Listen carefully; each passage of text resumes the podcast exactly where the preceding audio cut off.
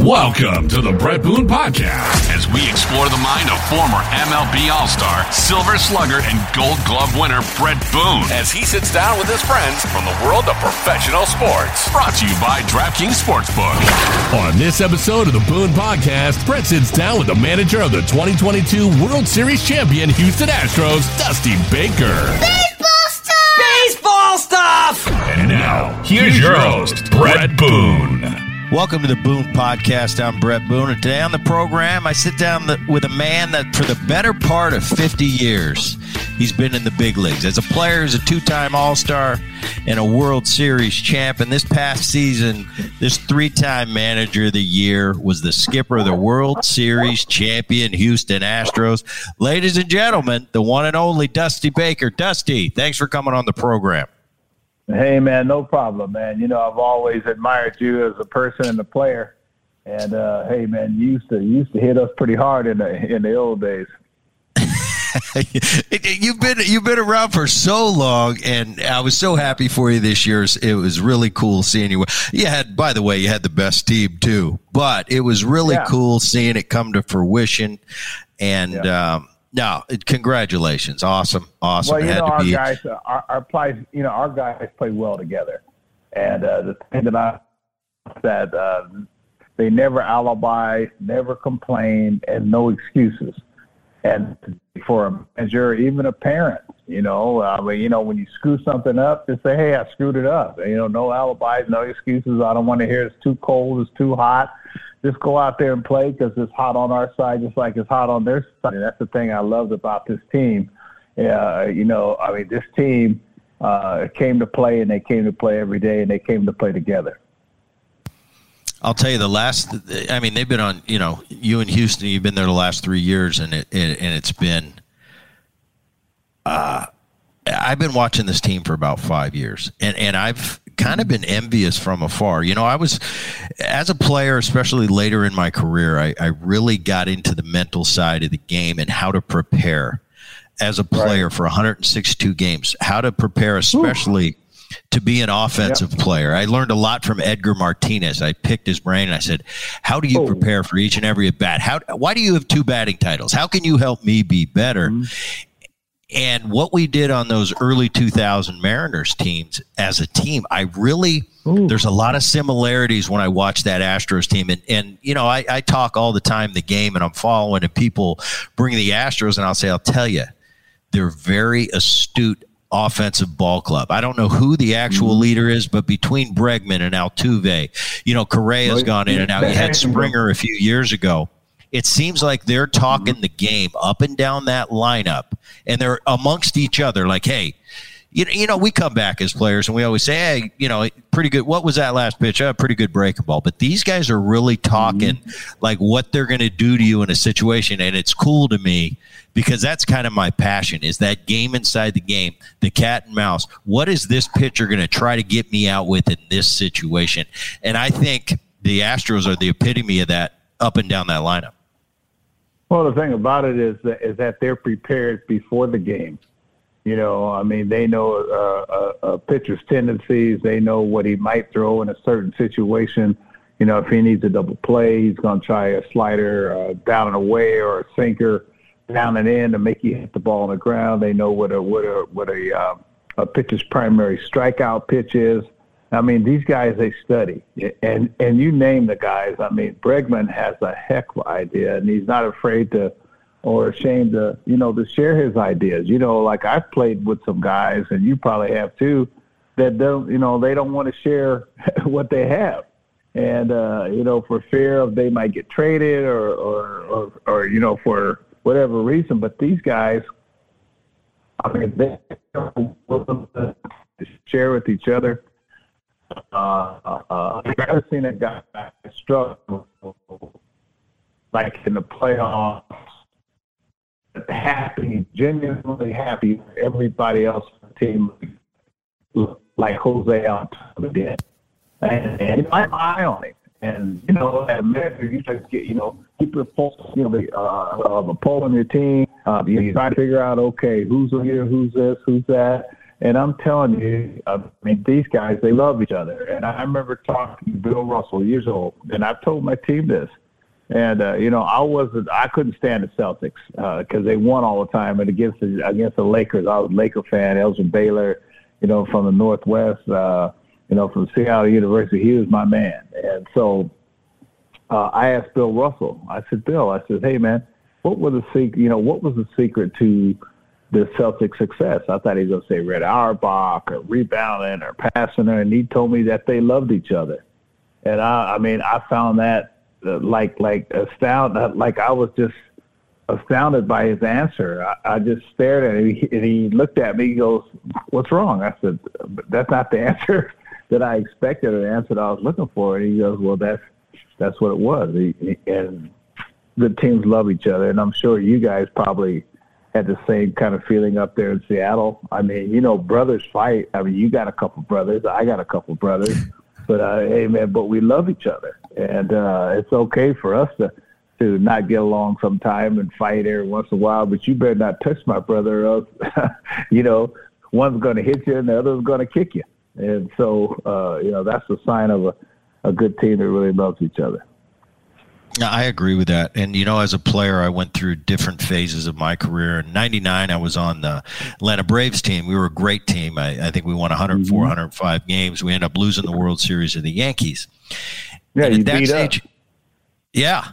At that stage of our career, of my career, when people would say team chemistry, oh, they have this chemistry, mm-hmm. you know, I thought it was BS, Dusty. I said, you know, this Atlanta Braves team, we had a ton of talent and we just steamrolled everybody, and that's why we were good. Well, my eh, eh, eh, and to your point of loving one another, my attitude towards that completely changed. My early 2000 mm-hmm. years with the Seattle Mariners team, we were a very talented team. We had Gold Glove winner. You know, we had Johnny Olerud at first base. Edgar was our DH. That was the oh. first year of Ichiro. We had a Mike Cameron in center field. Uh, Dan Wilson behind the plate. We had a, a veteran pitching staff. But we weren't the greatest team ever assembled, but we played like it. Uh, we won 116 right. games that year, and it completely changed. Games, it completely changed my thought on right. team chemistry. And and I think to your point, that team loved each other. Everybody on that team from 1 through 25, I know now it's a 26 man roster, but 1 yep. through 25 on any given night could go to dinner with anybody else on that team. And that was right. the first time there was that kind of camaraderie where I said there is something to team chemistry. There is something you know, about caring about that next know, guy. You know, Bret, I've talked to uh, some modern people. Uh, uh, there's some people that are just straight numbers people, and they told me that there's no such thing as team chemistry or camaraderie. And I'm like, man, evidently you've never been on a team, okay? Because uh, if you've ever been on a team, uh, any team, especially for a period of time, uh, each year is different, but each team is different, and you can tell when you have it and when you don't have it, and you can tell who the common denominator people are uh, on your team that that that that keep everybody together. You know, when I first took over the San Francisco Giants in my first job, and uh, you know, we had some great players. We had Barry Bonds, we had Will Clark, we had Matt Williams. I mean, we had some some some guys that could play, but I was trying to identify, you know, who my leaders were, and Al Attles, who's you know one of my mentors, as well as uh, Bill Walsh, told me, said, Dusty, before you appoint a leader or, or or a captain, you know, which I've never done before. He says, he says, let the players tell you, you know, who the leaders are or who they want to follow. And I was standing behind the batting cage and, uh, and, uh, I saw like Robby Thompson by himself at second base. And then uh, within probably four or five minutes, there were three or four guys around Robby. And then Willie McGee was in right by himself. And then there were within minutes there were four or five guys around around Willie McGee. And so I was like, oh, okay. And I invited them to go to uh, um, uh, the Princess Hotel where Andre Agassi night. And you know, I like tennis, but you know, I had better things to do than go to a tennis match. And I said, hey, hey, Robby, you guys want to go to a tennis match with me? And they said, oh yeah, we'll go. uh, uh, Robby and Willie McGee. So, so, they said, we'll ride with you. I said, no, you guys ride together. And uh, so I put them uh, in a well in a car together, and I looked in the rearview mirror, and they, you know, they weren't talking at all. And I was like, oh man, this ain't working. And so next thing I know, within a couple more minutes, now they're talking, and I'm looking in the rearview mirror, and they're talking the whole way out there, and they talked through the whole tennis tournament. And and that day uh, uh, uh, really showed me a lot. It showed me that your leaders are are anointed and not appointed by by their teammates. Because if I appoint somebody, that might not be the guy that they want to follow.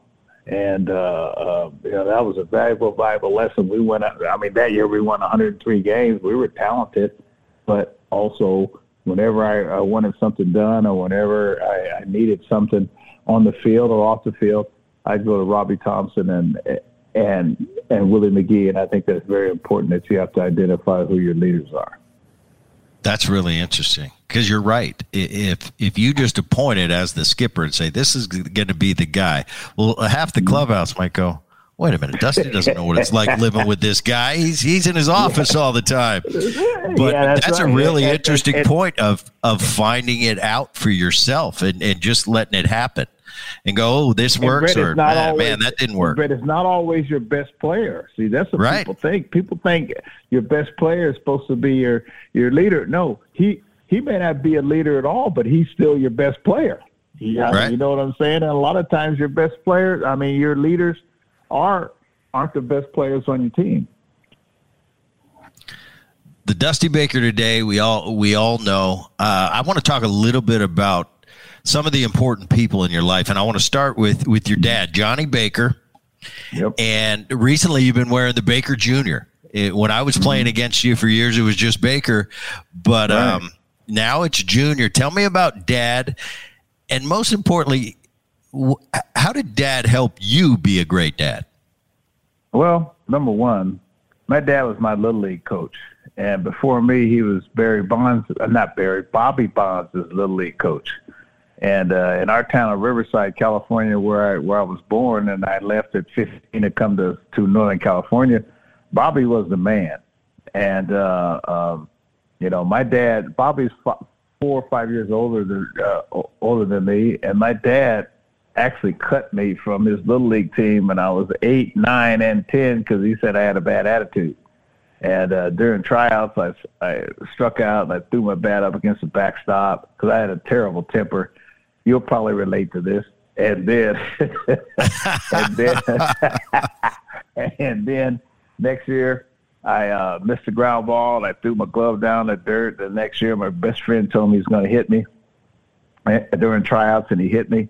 And I, I wanted to quit and get a pro My dad said no son of his was going to ever quit at anything and he had too much money invested in me in that nine dollar and ninety nine cent uh, uh, uh, Ted Williams Sears and Roebuck's gloves.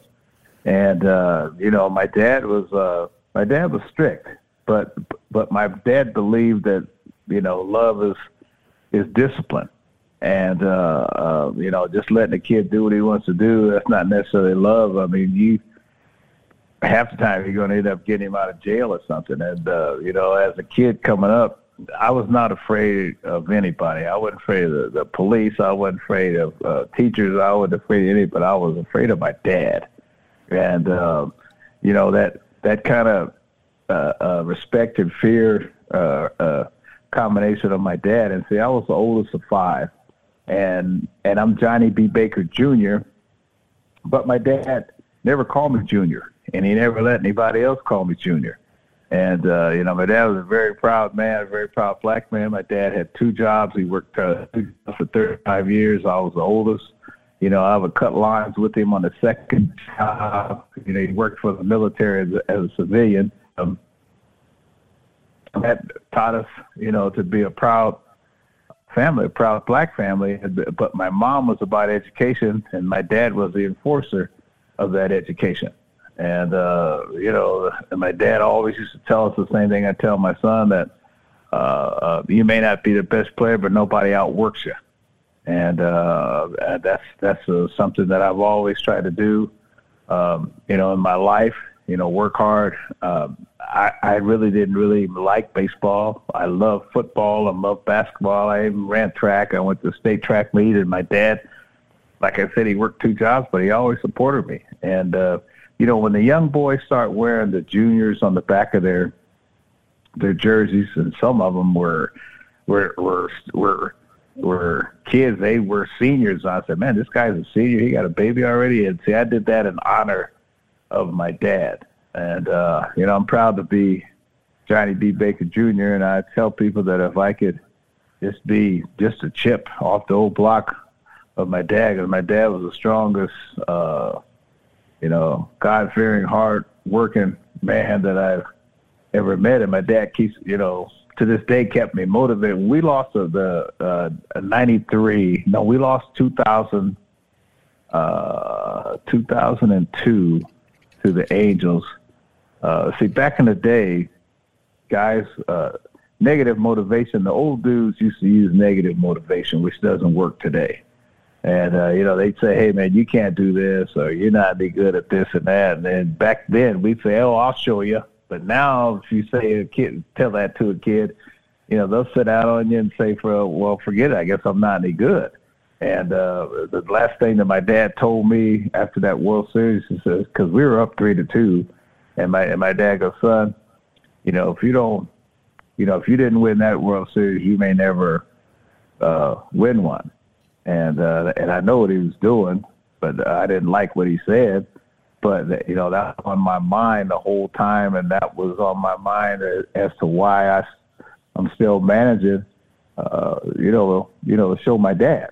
And uh, during the playoffs in this World Series, you know, I, I, I get in a tight and not really kind of know what to do. Sometimes you're trying to make up your mind on, on and make a decision: do I take this guy out or leave the guy in? And I would actually like look up to heaven and ask my dad, "Hey, Dad, you know, what do you think?" And I'd ask, you know, Hank Aaron and some of the greats that preceded me, uh, you know, made me who I am. And sometimes, uh, I mean, my dad never answered. If he had answered me, then I, I might have run. But, uh, but you know, I, I could see him smiling at me, or I could see his displeasure. And um, you know, uh, I know we live in a day of stats and this and that, but sometimes you got to get those feelings from from above or the feelings from inside to go along with with the uh, you know what the stats say or don't say. That's really interesting too. You talk about when he told you that in 2002 and, and i remember that i remember that angels mm-hmm. series because the angels uh, they they tracked us down the stretch to to knock us mm. out and and them in and I remember yeah. that series. And uh, for him to say that to you, and you now at this stage, you're, you're a well traveled grown man going, Dad, I know, I know what you're trying to do. But it's still yeah. pissing me off. But you you held that you held on to that, and and for yeah, but, but to, and you and you know something. I mean, I, I don't know about your dad. I, I, I mean, I know your dad well, but you know, you didn't talk back to my dad. no, you're right. He was the enforcer. When my whole oh. childhood, Dusty, uh, yeah. Dad was in the big leagues through when I was in A ball. So my whole uh, life was him on, yeah. you know, him being a big league baseball player, being on the road half the time. I spent mm-hmm. a ton of time with my mom, but he was mm-hmm. the enforcer, and I was scared of him. Dad never hit me, but I'll tell you what, he would man, he'd scare the crap out of me. no, he grabbed me by my collar. Look. Yeah. Oh yeah, that's exactly. and I would just be like, "Oh, Dad's coming home, Mom. Come on, don't be telling on me. I didn't mean to do that." Yeah. Well, you're gonna hey, you're man. gonna have hell to pay. And I, am thinking, if I got two days before Dad comes off that road trip, I can smooth it over yeah. with Mom. But if it was yeah. fresh, oh, I was a trouble. Oh, hey, man, same thing. Hey, my mom would tell me, "Wait till your dad gets home." I'm like, Mom, that's the epitome of walking death rope. You know what I mean? Because like my dad got home uh, religiously at like ten minutes after four, and and and and I was like, Mom, please don't tell Dad. But hey, that was her job. And you know something, I was like, Dad, I'm not gonna do it again. He goes, Oh, I know you're not. you know, like like I told people, you know, like you know, love is love is discipline. Now, now you know, I feel. I mean, my son was in the dugout, uh, much like you and your brothers were, and I remember going into Philadelphia, and you guys would be playing uh, ball before the game.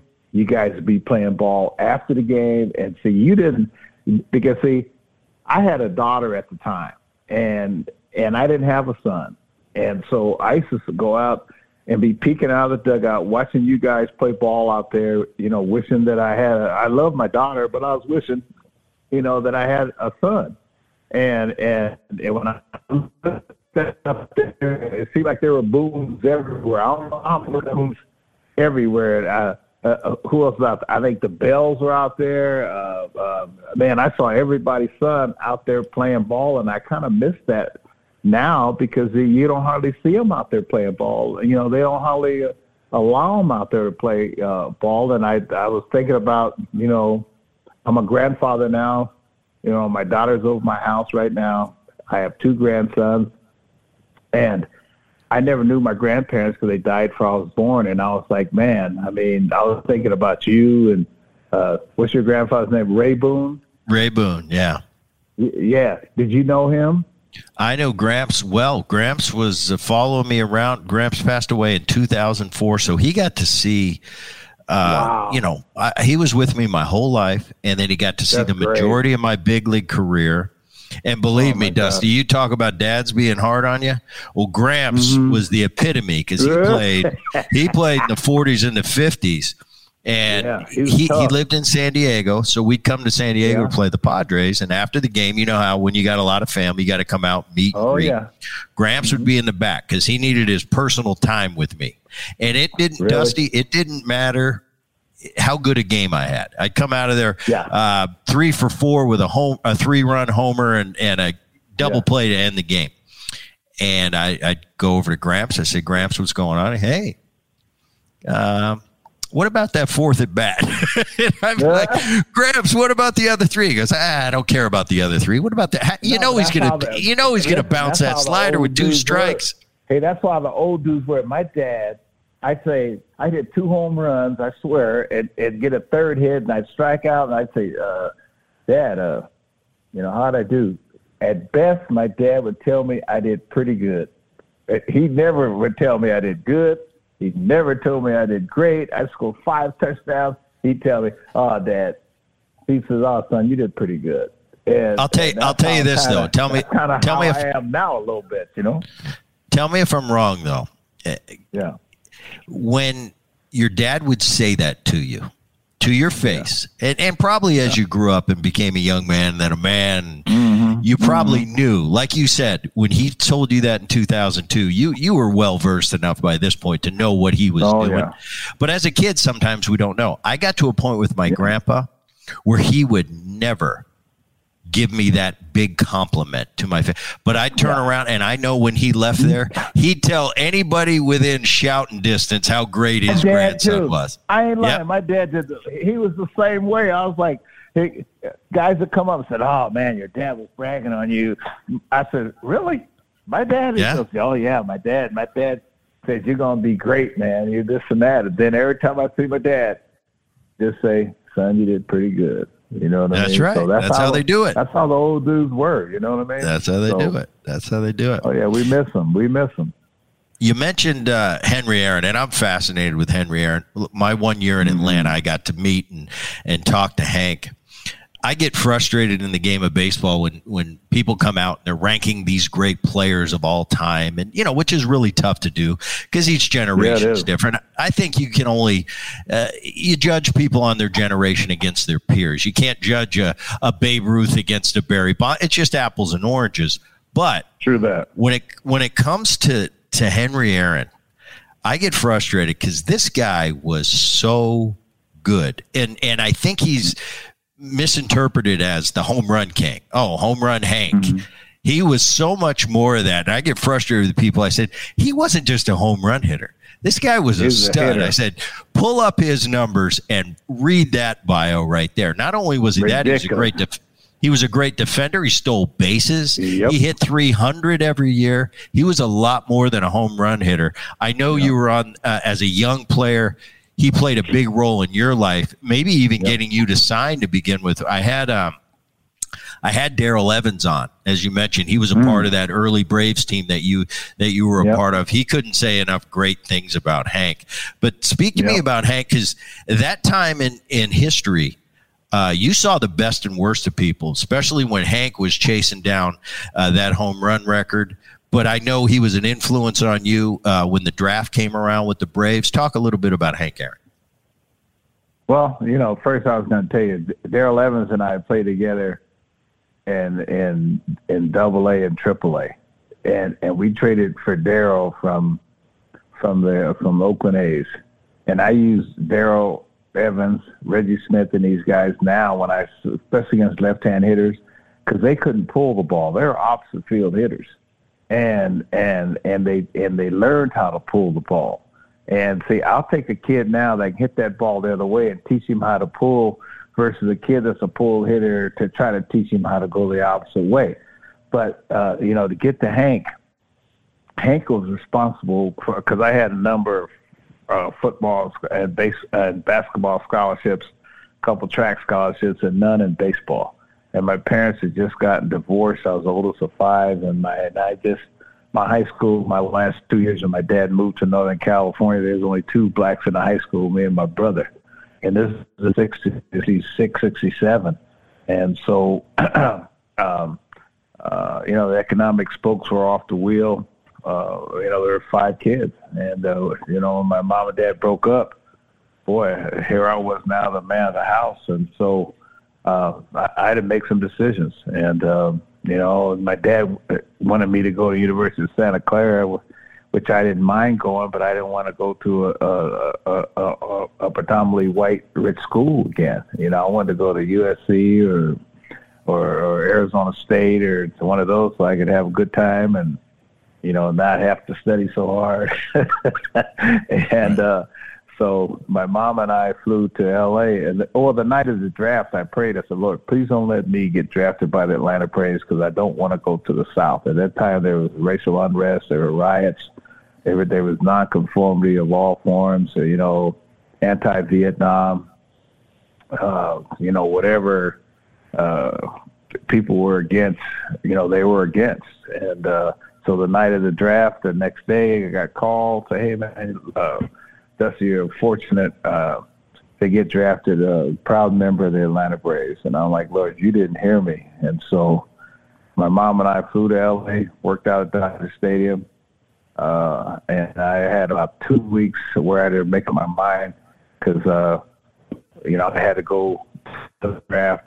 It, I couldn't have got drafted till I was 21 or, or my, my class graduated. And so Hank Aaron promised my mother that if that, you know, that if I signed, he would take care of me as if I was his, his son, make me go to church, make me, you know, quit at you know, be on the exercise I know he taught, and so, uh, and he says, "Hey, man, if you uh, have enough confidence that that, uh, that that you'll be in the big leagues by the time your class would have graduated, then go ahead and sign. If not, then go to college." And so, I signed with the Braves.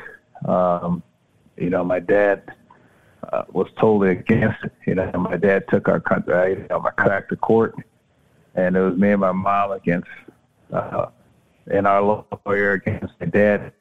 Lawyer to nullify I couldn't have the child prodigy law. Um, and the state of California was the uh, trustee over my finances, and they and they, and they uh, invested it in IBM stock and uh, Standard Oil of California, and I got my money when I was 21, and my money tripled. And all of a sudden, you know, like I wouldn't talk to my dad for those three years, and then all of a sudden, uh, I was like, well, maybe maybe my pops ain't too bad, and uh, you know, maybe Dad knew what he was doing, and you know, we became best friends again. But Hank, uh, you know, took care of me, and uh, you know, he taught me a lot on the field, off the field. I got to meet all the civic leaders of that time. Uh, you know, uh, Andrew Young was at Atlanta. Um, Jesse Jackson in Chicago. Ted Abernathy in Atlanta. Uh, you know, Jimmy Carter was a mayor, uh, not the mayor. He was a governor of uh, Georgia, and you know, I was closer in age to to Hank's kids than I was to Hank, and I just called all of them. Uh, you know, the other day, including Billye. I'm, you know, I was there when he met Billye, and so uh, uh, you know, his wife. Uh, uh, you know, his second wife, and so uh, I used to go out and play jacks with the kids and uh, and play basketball. You know, with when they they play basketball. So you know, Hank was very social in my life till the day you know that he he died. There were a couple times when I disappointed, um, and and he and uh, you know I felt badly like your or your, or your uncle or anybody that you're you're close to. You know, he kept me straight in a number of ways. Yeah. Well, anyway, you know, I have a million stories, you know, about Hank, and um, you know, uh, um, asking Hank Aaron who was the toughest pitcher that he ever faced, and he told me Sandy Koufax, and so uh, when I got to the Dodgers, I asked Sandy Koufax, you know, who's the toughest hitter he ever faced, and he told me Bad Henry because that's what that's what Sandy called him.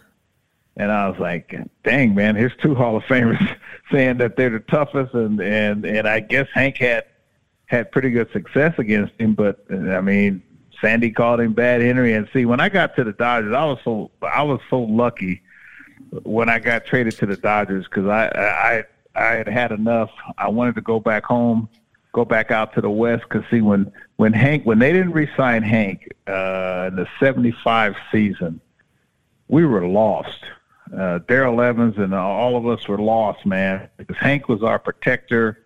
You know, he would help us uh, uh, when our contract was in. One year, I held out uh, for for five thousand dollars. They didn't let me come to spring training and uh, and Hank, you know, went upstairs and and said, "Hey, man, you know, we need this on the team." And you know, I was like, uh, you know, thank you, Hank. I mean, whatever we needed, and and at that end of that seventy five season, um, I went in and I said, "Hey, man, please trade me." And uh, and um, and so they said, "Well, uh, you ever been to Cleveland?" And I'm like, "Man, no, never been to Cleveland. So they they didn't trade me. A couple weeks went on, and I asked, and and I went in. I said, "Hey man, are you going to trade me?" He says, uh, "Have you ever been to Cleveland?" So I went to Hank. I said, "Hank, how come every time I I mentioned getting traded, they asked me, "I ever been to Cleveland?" He goes, "Well, and back then you didn't want to go to Cleveland. Cleveland wasn't the same Cleveland it is now. The ballpark, the the organization, or anything." And they traded me to L.A and uh, and Tommy Davis was my hero as a as a kid in baseball. You know, I had Elgin Baylor in basketball. I had like uh, Jim Brown and Gale Sayers in football. I had heroes in every sport. And Tommy Davis wore number 12. I always wore number 12 because of Tommy Davis. And uh, then when I got to L.A., you know, I got to meet Tommy Davis. Uh, Jim Gilliam was our coach, Sandy Koufax, Don Drysdale, all the guys that I grew up you know, idolizing and uh, uh, and and you know uh, Don Newcombe, um, you name it, you know Roy Campanella. I mean, these guys. I went from from Hank to to to more guys, you know, looking after me in L.A. And uh, you know, I, I was just so blessed that that that I signed uh, baseball because uh, that was one of the best things I think that ever happened to me uh, was was to sign with the Atlanta Braves, going to the South, meeting the great people that I met, and then coming back, you know, to the West to, you know, to win some some pennants and championships. I'm I'm always fascinated with guys that you know played with my grandpa, you know, because I still that you know he was gone. He he passed away in 2004, like I mentioned earlier. But mm-hmm. man, the stories he had about the Ted oh. Williams, oh. and he he had so many stories. That when you're a kid, yeah, Gramps, I've heard that. That's like the tenth time you've told me. Mm-hmm. But man, I miss those stories now. And a guy, your first skipper was Eddie Mathews. I think he played against oh, yeah. Grandpa. Cool stuff like that. Oh, and Eddie's from San the, Diego. Oh yeah.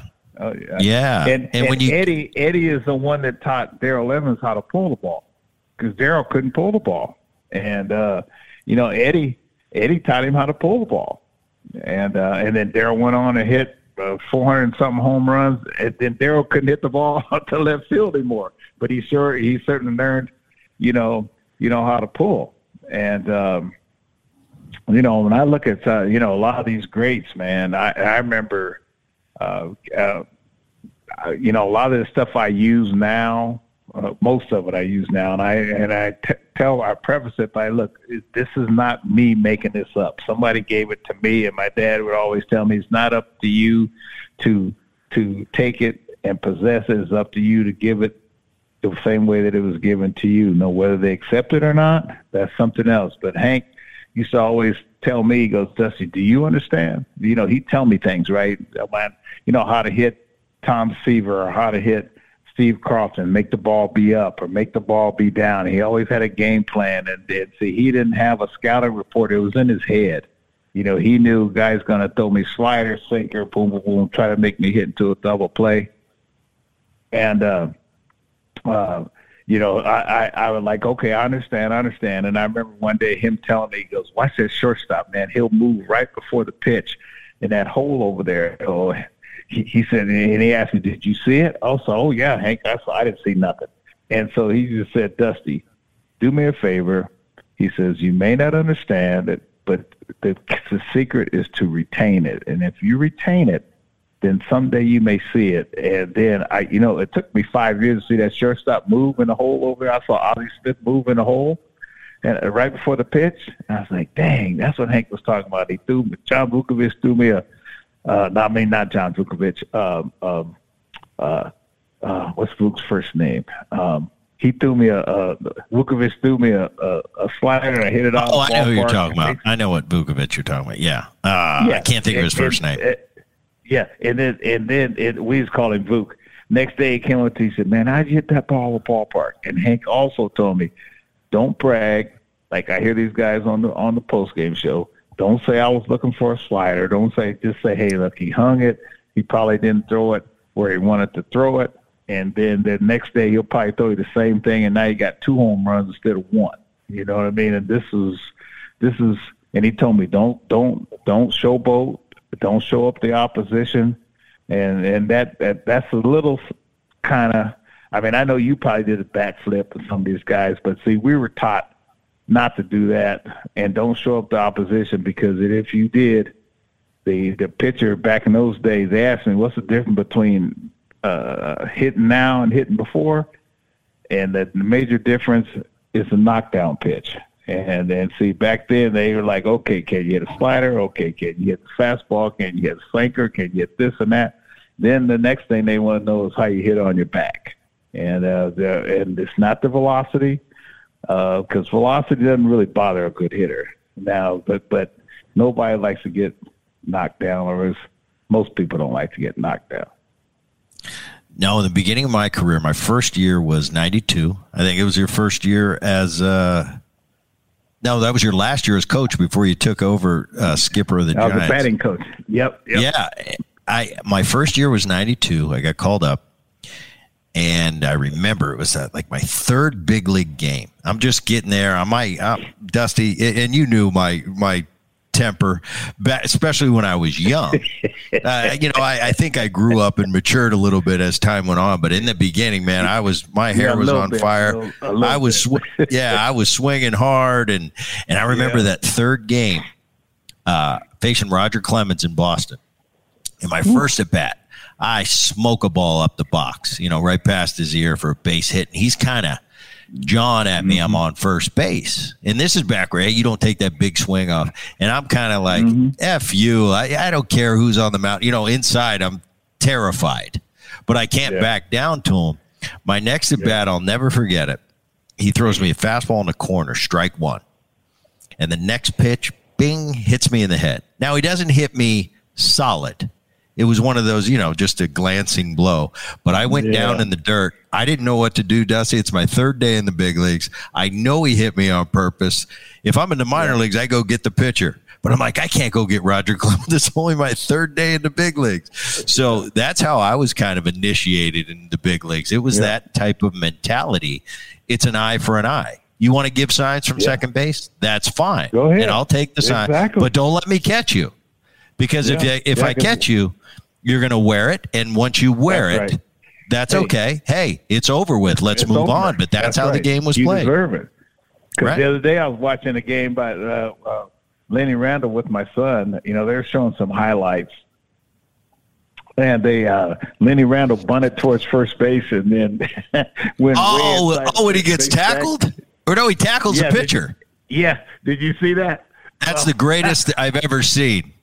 I know, but I told my son, I said, son, that's what you did back in the day if somebody was throwing at you.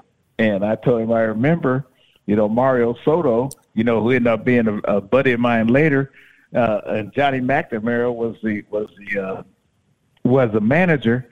You bunted towards first base, and then when he went to cover first base, then you try to knock his head off. You know what I mean? see, see, part of me, part of me loves that though. What's that? I, I, I still like that old school though. I I, I dig seeing Hal McRae. Hal McRae was my hitting coach oh, yeah. in Cincinnati oh, for two years, God. and you see some old clips of Hal McRae taking out a second baseman. I used to tell Hal, oh, I said we would have been fighting. Oh yeah, guess what? That's part of it. You know what that's I'm saying? The, and plus, nobody nobody got kicked out or nothing for that. You know what I mean? It was, it was like, like, hockey. Okay, you yeah. And and it was and it was kind of fun. You know what I mean? Yeah. those are those are some good. You talk about you going to L.A. and and uh, mm-hmm. you were you were excited about going to L.A. and and I just want to tell you, I talk about it all the time. But you know, I've I've lived such a fortunate life in in the family that I'm in. You know, the grandpa, and then watching my dad my whole career, having a career yeah. of my own and I love baseball and I love this game and I like the current game and, and people that yeah, have a problem with this and that, it's still baseball. It's pure at the core and it's, and it's America's pastime. And I'll always love baseball. But my favorite times are those times like 76 when you go to the Dodgers and, and my dad, you mm talked about being in Philly and seeing me on the, on oh, the field. Yeah. Man, those are some fond memories. Those, those Philly teams. And I remember you know, dad, when you when they come out to play the Dodgers, because it was different back then. There was the NL yeah. East and the NL yeah. West, and two teams Man, we made had it. some rivalries. I'll tell you, if it wasn't for the Dodgers, the Phillies might have gone. The Phillies and the Expos, either one of those teams might might have gone to the World Series four or five years in a row. You know that, right? Yeah, you beat I you mean, beat were, you beat the Phillies in '77 and '78. I still to this day I can remember yeah. Gary Maddox coming in on that ball and dropping it. Yeah, I well, can remember well, that, that. that. That was that was a ball I hit. That was a low line drive. He didn't really drop it. That's what I tell people. It's a low line yeah. drive. You know I mean? but I'll tell you, some of those rivalries, I just oh, still to this yeah. day. I'm 50, I'm 53 years old and I still think back to those Dodger. Uh, those Dodger Philly yeah. games in the playoffs. And Gary Matthews and and oh man, that, was, uh, ball off the wall. But you know, you know, your dad got me kicked out of the game because like uh, you know, your dad could frame that ball on the outside part of the plate better than anybody. And so Frank Pulli was a home a home plate umpire, and Frank used to call the ball away. And see, Hank used to tell us always keep the the umpire in the equation. There are some umpires have a big plate, some umpires have a small plate. Some umpires, the bigger umpires would call the high pitch. The lower umpires, uh, the shorter umpires like Dutch Rennert and guys like that, uh, uh, you know, Bruce Froemming would call the ball down low. Well, Frank Frank Pulli used to call the ball on the outside, and your dad knew it. And I'm telling you, he he he was off the plate. Bam! The guy hits the he hits the glove, and he goes strike one. I said, Frank, that ain't no strike. Well, your dad heard that, and he went out there a little further. Boom! And, and, and he goes, he goes, I told you, John. This is Frank Pulli says, I told you, John. Then he called. He went out there a little further, and he hit it again. And he goes, huh, I told you. And and and and then me and Frank got in a big argument and see like I, I like Frank Pulli because we came up through the minor leagues together. You know, there are probably some umpires that you came up, you know, through the minor leagues uh, at the same time. But your dad, I never forget, your dad got me kicked out of that game because he was framing up pitches on the outside. he was good at it. He was good at it. I, I, I look at some old tape. I'm like, for that generation, that time, man, Dad was good at, at framing those pitches. Oh, I hear about it all the and time from the guys down, like you, you know, that, that lived it. But as a kid now, I watch it and, and I see what you're talking about. But your dad could sit down and, and, and get comfortable down there. Like, and, and your dad was big, you know, and I was like, oh man, how limber is this guy? To, I mean, to sit down on, on, on, on, I mean, I couldn't even sit down at a concert I had to stand up all the damn time. But to see your dad catch the way that that you know that he caught, and your dad got some big hits. Okay, I mean, uh, people don't ever talk about that. I mean, your dad, two outs with a runner on base, uh, or if they had to get a runner over a sacrifice fly, your dad would get him in damn near every time. Yeah, he was. He he he was uh, he was clutch. In in 1980, mm-hmm. when they won the World Series, uh, they beat the Royals but they went through Houston. It's one of the one of the biggest uh, one of the classics. You know, you see it on MLB classics all the time, but uh, but he got some big hits in that series, and he always talks about it. You know, and he'll be talking to my son now. Uh, you talking the game, and he'll be like, "Well, you know what I did." Kid in 1980. Nolan Ryan's pitching for the Houston Astros, and I just, you know, you know, it's storybook time. And it's sometimes yeah, yeah. as a kid, you just kind of look at him like, "All right, Grandpa, whatever." Mm-hmm. And I tell him all the time. I pull him aside. I said, "One day you'll realize how cool these stories are, buddy." Yeah, I heard that. Yeah, because my son, I told him I was going to be on with you today, and and I guess he had played with your son. Yeah, he played with Jake. I saw your son play. Good player. I didn't know that. Uh, yeah, yeah, yeah, but I, I, I didn't. I mean, I know it was Bob Boone's grandson. Uh, you, know, you like just didn't know which one. yeah, exactly, exactly. I didn't know because I told you, man, as a as a kid, uh, when I was a player, there were Boones everywhere. Now, yep. how many Boone boys are there? Well, all right. It starts with it starts with Grandpa, and then Dad. Well, obviously, you played against Dad for a long time. Right, His right, uncle right, played through Triple A. How many brothers? And then I had two brothers. Aaron, who's two managing brothers, against yeah. you now with the Yankees, and then yeah, Matthew. Yeah, yeah, I thought there were three of you. Yeah. Yeah, Matthew Boone. Uh, he was a high draft pick. Never got to the big leagues. Mm-hmm.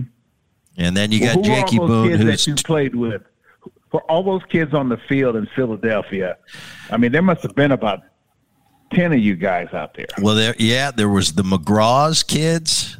There was uh, Carlton's kids, uh Luzinski's kids, uh, Pete Rose Jr. There was yep. a bunch of us coming and going, and and you're right about those days. Uh, as a Every kid, day every day we did whatever we want and then as soon as you proved to the to the guys that you could handle i mean dusty i was i was seven years old taking infield before the game mm-hmm. and it was just like i was out there with Bowa and i'm like he's like can you handle this i said larry you see me i can handle this yeah, so i'd be yeah, out at yeah. seven years old taking infield and thinking isn't this what every kid gets to do i'm telling you and, man and hey and, and, and, see i grew up with bo bo's from sac him, Randy right. Lerch, all of them, uh, John Vukovich, all of them from Sacramento. And people asked me when my son got rescued, uh, you know, at that the 2002 World Series, you know, oh yeah, at home plate, field that young and stuff. Yeah, and you know something that's, I mean, you took your kid to the ballpark, and and as long and and long as they line, you know what I mean, a little smart aleck, little uh, little dude the players will let you know if they want your kid around or not. You know what I mean? Right. Because love having their kids around. You know what I mean? And that's what my kid was doing out there then because I was I was emulating when when I saw when I used to see your dad out there. You know what I mean? And and all them Boones. So so, so you guys had a had a had a big influence and the Bells, you know, had a big influence on me as a as a father a, a parent and a ball player. Definitely, uh, I look back and, and I had a pretty pretty darn special childhood. in 77 and 78 you go to the world series twice and you lose both. Mm-hmm. finally in 81 uh, 80 you won the silver slugger. Uh, 81 you're an all-star gold glover and silver slugger winner and or i'm, I'm sorry in 81 82 you're an all-star again. But 81 you win it all. You, the yankees have been that that team that you couldn't get over the hump on. You finally beat them. You're a world series champion as a player what's that feeling like well, I mean, it felt great. I mean, especially I was tired of playing the Yankees, tired of getting beat by the Yankees, and being a Dodger fan growing up, I didn't like the Yankees either because they always beat the Dodgers, just like the Celtics beat the Lakers. And uh, uh, you know that was big. Uh, and I tell you, man, when we lost in '78, I think we had a two nothing lead over the Yankees, and they beat us four in a row. And I don't think that year we had lost we hadn't lost a series at home, I don't think, all year. And the Yankees came out and and beat us three in a row there, and we had to go back to New York and lose a game. That was a that was like a ghost trip. I mean, that was like a trip. Seemed like it took two days to get home, and then I remember getting home. None of us wanted to come out of the house for a month because we were ashamed. You know what I mean? And uh, I mean, we wouldn't go to a grocery store, we wouldn't go to a bar, we wouldn't go anywhere because uh, all you heard about was losing to the Yankees, and um, uh, that's why it was it was so special for me to, you know, you know, to beat them Yankees this year because you know the Yankees, man, they, you know, they've been tough for years and they're and they're reloading now. And uh, I'm urging our team that you know we need some more ammunition because the Yankees are reloading, and I know they're reloading for us. So I think it's going to be a you know a heck of a year this year, a heck of a pennant race this year, uh, just like it was last year, or probably even better. You finished playing after after '86. Uh, were you thinking when you retired, or when you were done as a player? Were you thinking? You want to get back into the game, you want to coach, you want to manage, or was it something that just kind of came? I know right when you retired, you became a stockbroker.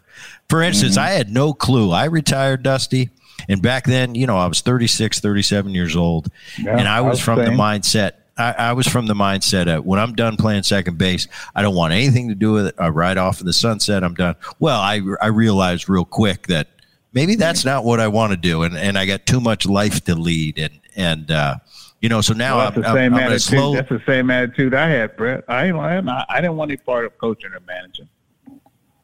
You know, because most guys that end up, most guys leave the game not with a real great taste in their mouth. They've probably been traded a couple times, probably didn't play at the end of their, you know, end of their careers, and um, and then Al Campanis, derogatory racial things, and then um, um, Al Rosen you know, you know, came looking for me who I didn't even know. And then I got divorced uh, at that time the same way I signed uh, through divorce. It, here I was. And then um, uh, I remember my I was living in Southern Cal, want to come back up to Northern Cal, and I asked my dad if, what to do with my mountaintop, and and and and pray on, on you know for direction.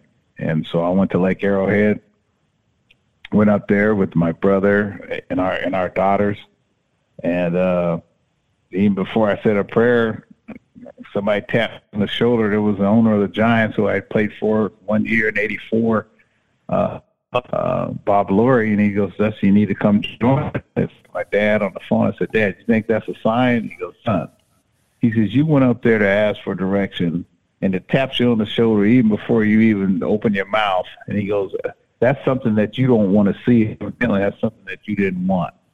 So I called Mr. Rosen back and I said, "Okay, man, let's talk."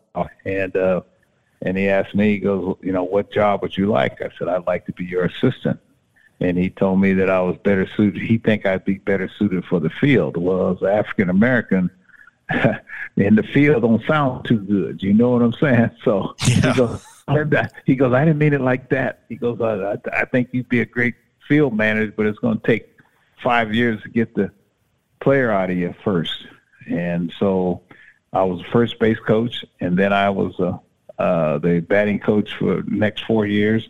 And I, in five years, I, t- I told myself I'd give myself five years. He said it would take five years.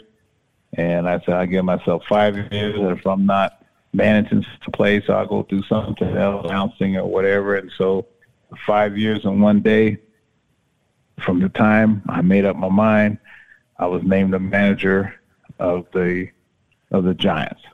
And uh, so like I said, most of most of my life has been filled with with things that I didn't necessarily want to do, but I was chosen to do it, and so now I'm at a point where I kind of accept what's what's what I'm supposed to do, just like just like managing the the the Astros.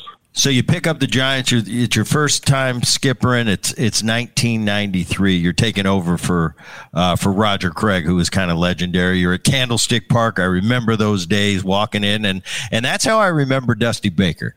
And and I think everybody remembers. And, and we had a chance recently. Uh, you and myself to sit down at the, at the winter meetings and just chat and you know a little bit mm-hmm. about baseball but a lot of a lot about life and it just reiterated to me why Dusty Baker is so appealing and why everybody he loves him. It's it's there's something about you, and I and I mentioned this to you.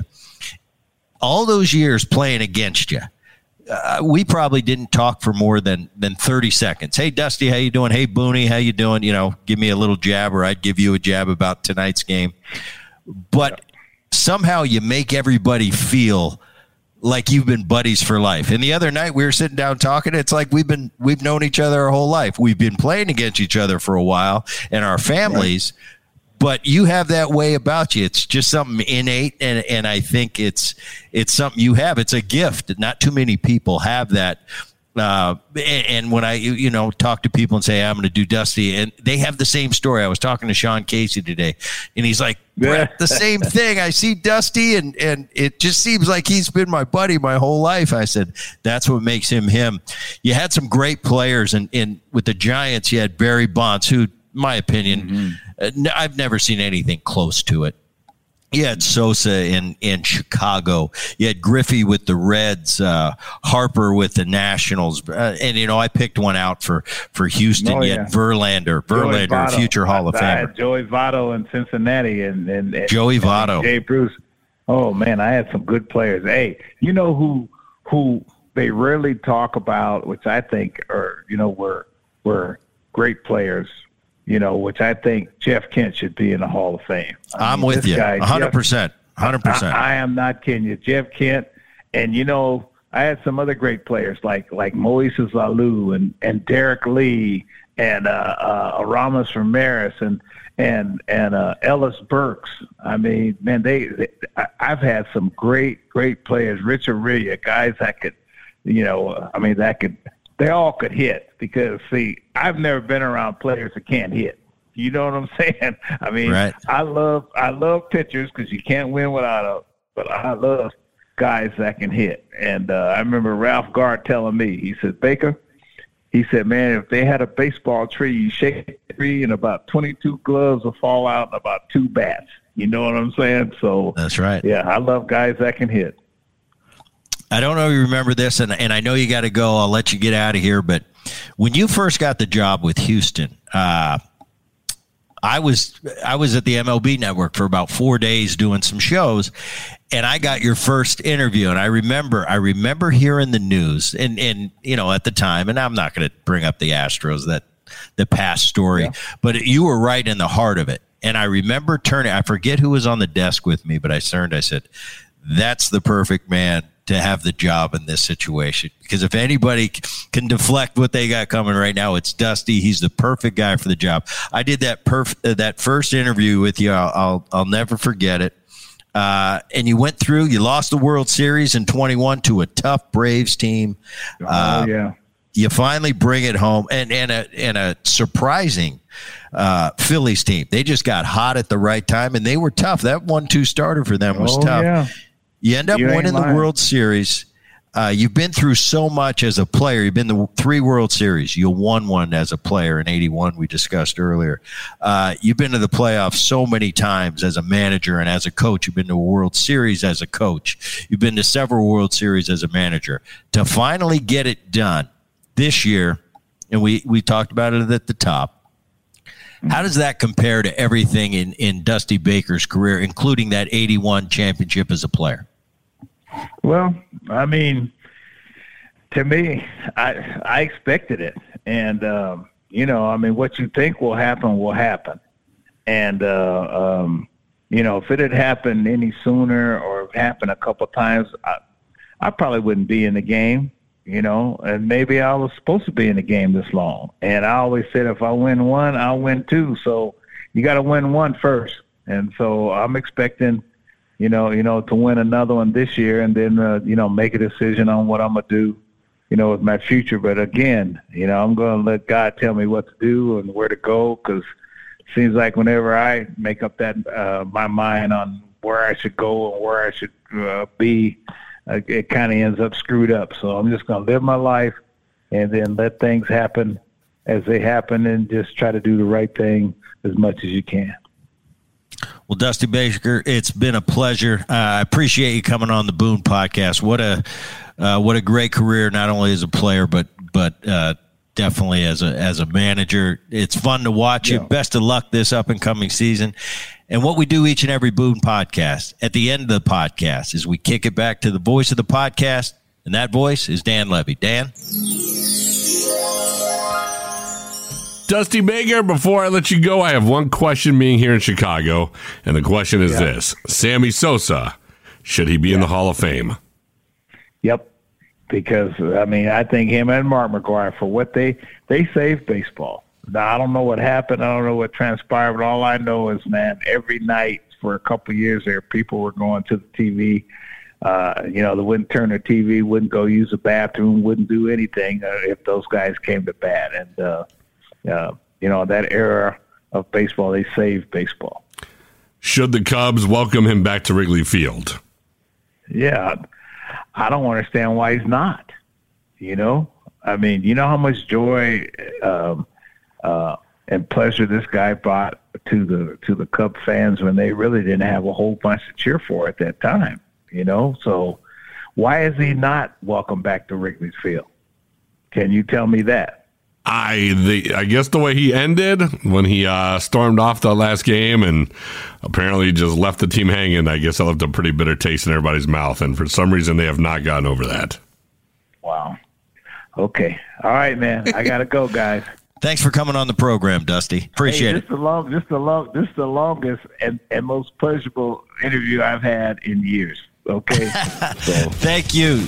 That's going to wrap it up for the Boone Podcast. My name is Dan Levy, and I'm the technical director, producer, and voice of the Boone Podcast. The executive producer is Rich Herrera. The digital content for the Boone Podcast is provided by Liz Landry. Please share the Boone Podcast with neighbors and friends, and make sure you subscribe to the Boone Podcast so you never miss an episode of the show. And while you're at it, please give it a five star rating and share your feelings about the Boone Podcast by leaving a review on whatever platform you listen to the show. For all of us here on the Boone Podcast, I'm Dan Levy. Thanks for listening.